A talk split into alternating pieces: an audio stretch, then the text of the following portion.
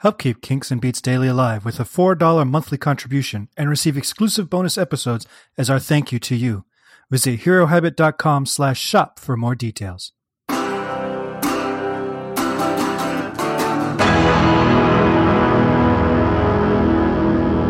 Welcome, welcome, welcome. Hello.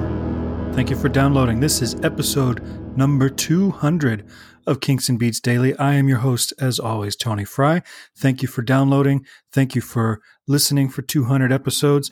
If you're new here, um, there's quite a lot of back catalog to go through. If you've been with me for a while, thanks for um, sticking around and enduring these delays in new episodes every now and then. You know, uh, having a baby in a pandemic while trying to do this might have uh, slowed things down a little bit, but we're still committed.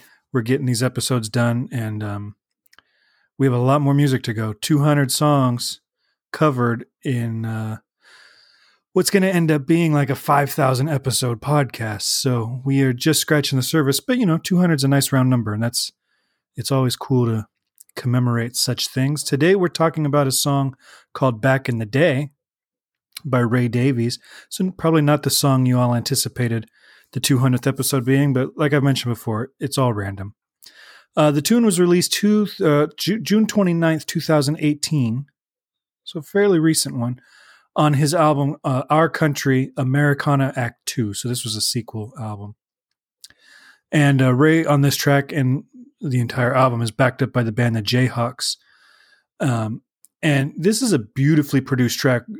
Say what you will about the album as a whole, and and I'm kind of mixed on it because I think there's some fantastic music, but kind of like the concept albums um, of the 70s, I do think sometimes it gets a little bit, um, the flow of the album gets a little bit um, hampered by you know this this narrative that Ray's delivering. So, but that's we'll save that for when I talk about the the full album. But say whatever you want, whether you like the songs on it or not because uh, this is kind of a different style for Ray. The production on this album is phenomenal.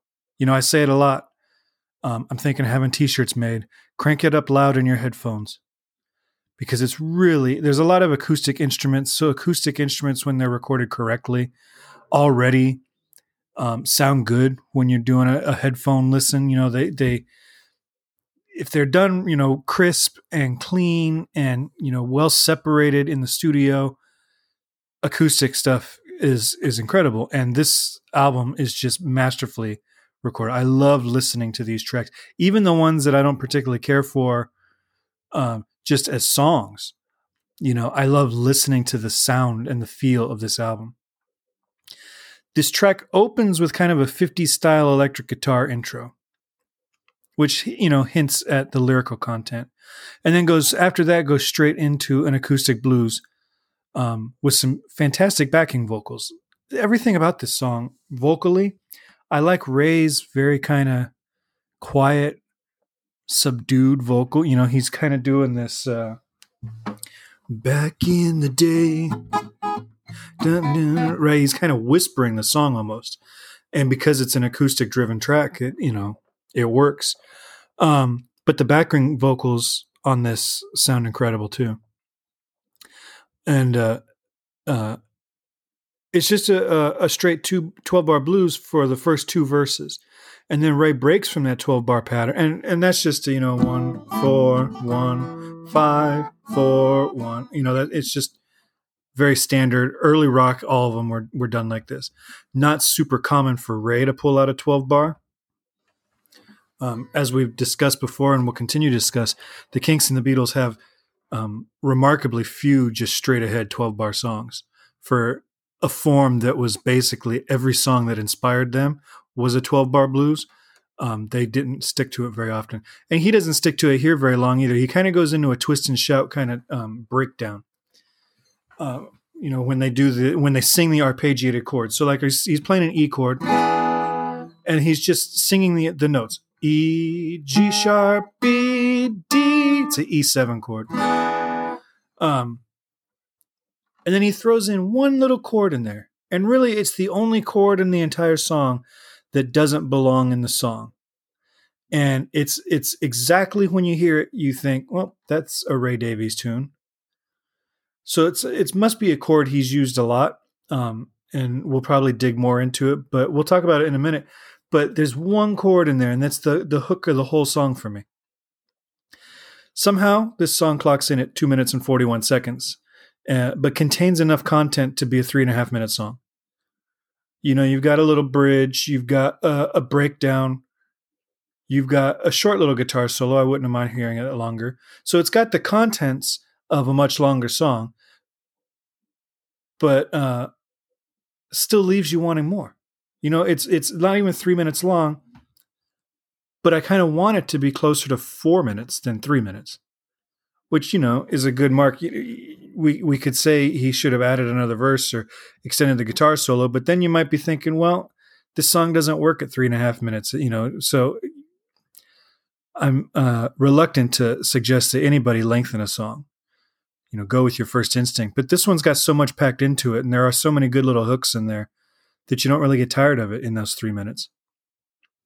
Uh, the lyrics of the song touch on a common theme for Ray, focusing mostly on the nostalgia of his youth. But here he's focusing it mostly on like the music and movies that he used to love. In particular, he name checks um, Hank Williams and Chet Atkins, couple country stars. Eddie Cochran, an early uh, rock, rockabilly kind of guy. Uh, pop jazz singer Kay Starr, who sang her big hit was uh, "Wheel of Fortune," which he he name checks that song specifically.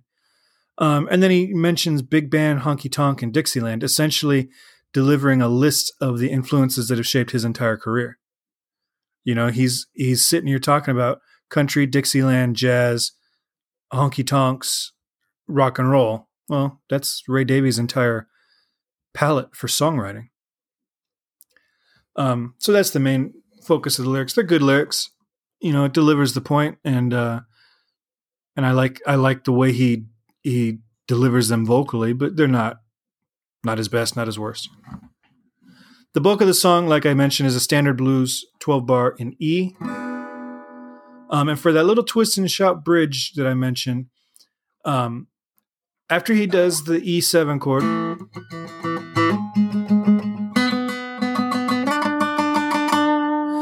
that's just an E, G sharp, B, D, just literally climbing the, the four notes of that chord.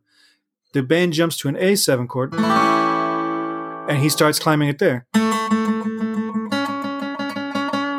And so it's an A, a C sharp, and it would be an E.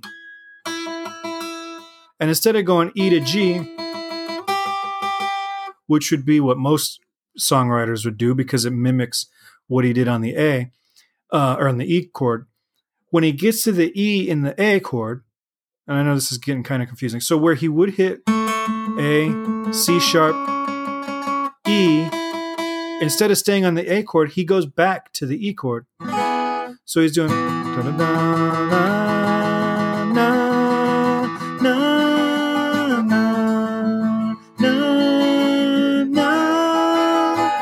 right? So he's on the E, and then he switches, and this is the chord, a C sharp seven.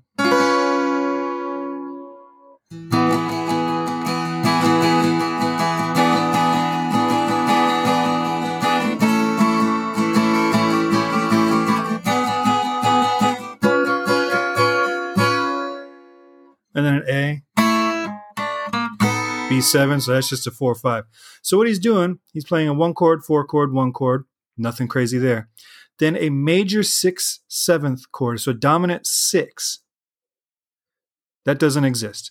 And then a four five one. So that one chord, that dominant six, is the hook of this song for me. Um, because it should be a minor chord.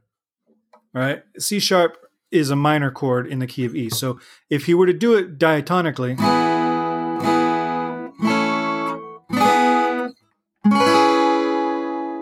That's still pretty, right?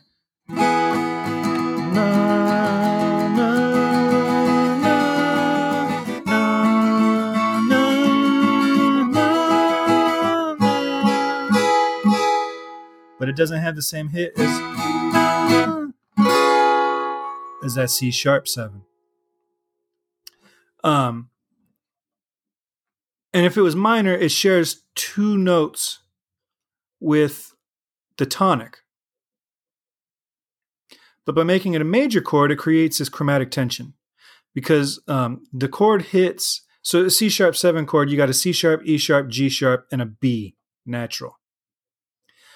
Um, your tonic, the E major chord, is E, G sharp, B. So we've got a G sharp and a B in common between these two chords.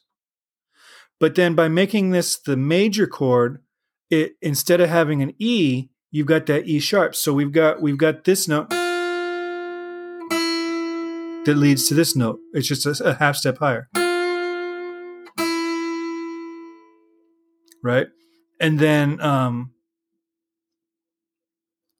uh you've got the G sharp, which is part of the tonic chord, so that note stays the same.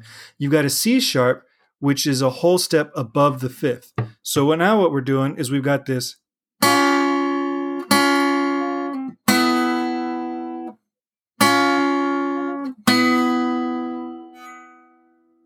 We've got this uh, this chromatic tension instead of having uh, what would it be? Having that kind of constant note there. So that C sharp, that's the that's the interval right there. That C sharp and the E sharp. That's what makes this this hook so cool because that E sharp doesn't belong in this key. And in fact, this whole chord is completely borrowed from nowhere. It just comes from space. Um, and then we've got the seventh on this, uh, which is the B natural, which is also a common tone for the tonic. So you now we've got two notes in common with our one chord, and then two notes that are being pulled very close to other tones in the in the one chord, whether it's a whole step or a half step. Um, and the chord, like I said, it comes from nowhere. I mean, technically, it's the five chord of the harmonic minor of F sharp, which is sort of the two um, but to make that argument, you have to make some pretty major changes. Like you can't call it a five of two because a five of two would still be a minor chord. Um, it's only a five chord of the relative major to the two. So, I mean, or to the um, harmonic minor, which is an altered minor scale. So, I mean, it's it's really a chord unto itself um, harmonically. Other than that, it's not much to this song. It's just a well written piece of American roots music, expertly performed and recorded. I can't I can't stress this enough. The recording sounds fantastic. You have to listen to it on headphones. If you're not hip to this song, um, go check it out. This is probably my favorite track off this album, which is I'm sure something um, that I'll make that claim for another song. I may have already actually off of this record, but it's my podcast, and I'm allowed to claim as many favorites as I like. And like I said, um, I wish it went on just a little bit longer. Then it would be the undisputed favorite, I'm sure. So that's uh, back in the day for our 200th episode. Again, thank you all for sticking with me and, and enjoying the podcast. If you um, like it, please leave five star rating and review on iTunes so that more people can find it.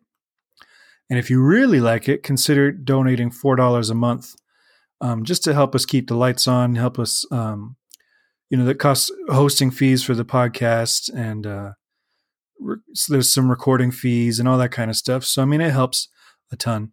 And um, we give you early access to some bonus episodes if you do that. So with that i bid you farewell. Um, find me on facebook kinks and beats daily. Uh, the group find us on twitter at kinks and beats. Email me call me whatever you want to do. You can find all the information you need at herohabit.com all right. Thank you so much. Here's to another 200. Take care.